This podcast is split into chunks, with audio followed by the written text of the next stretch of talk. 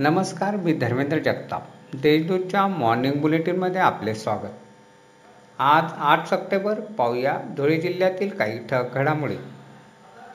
चिमठाणे दोंडाईच्या रस्त्यावर वाळूची अवैध वाहतूक करणाऱ्यांनी अप्पल तहसीलदारांसह त्यांच्या पथकाला मध्यरात्री धक्काबुक्की केली.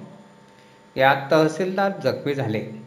या प्रकरणी सतरा जणांविरुद्ध शिंकडा पोलीस ठाण्यात गुन्हा दाखल करण्यात आला आहे. विविध तक्रारींची दखल घेऊन कापडणे व बोरपाणी येथील रेशन दुकाने रद्द करण्यात आली. तर कापडणे येथील पुन्हा एक आणि शेवडीपाडा येथील रेशन दुकानांवर निलंबनाची कारवाई जिल्हा प्रशासनाने केली आहे. धुळे शहराला पाणीपुरवठा करण्यासाठी मुख्य स्रोत असलेल्या तापी पाणीपुरवठा योजनेची जलवाहिनी नरडाणा गावानजीक रविवारी फुटली. यामुळे तीस ते चाळीस फूट उंच पाण्याचे कारंजे उडत होते. लाखो लिटर पाण्याची नासाडी झाली. जलवाहिनीच्या दुरुस्तीचे काम महापालिका प्रशासनाने सोमवारी हाती घेतले. शहरातील पाणीपुरवठा पुन्हा विस्कळीत झाला आहे.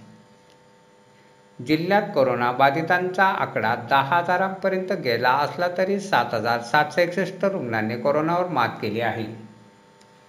साक्री तालुक्यात गारपीट वादळ आणि मुसळधार पावसामुळे झालेल्या नुकसानीची पाहणी खासदार हिना गावित यांनी शेतशिवारात जाऊन केली. यावेळी त्यांनी शेतकऱ्यांच्या व्यथा जाणून घेतल्या. कोरोना महामारीमुळे खबरदारी म्हणून पिंपळनेर बाजार समितीत सकाळी दहा वाजता कांदा लिलाव करण्याचा निर्णय बाजार समिती प्रशासनाने घेतला आहे. त्यामुळे विक्रेत्यांनी रात्री वाहने बाजार समितीच्या आवारात आणू नये अशीही सूचना दिली आहे. अशा आहेत आजच्या ठळक घडामोडी. सविस्तर बातम्यांसाठी वाचत राहा देशदूत आणि ताज्या बातम्यांसाठी भेट द्या. W W W dot Deshdoot dot com या संकेतस्थळाला. धन्यवाद.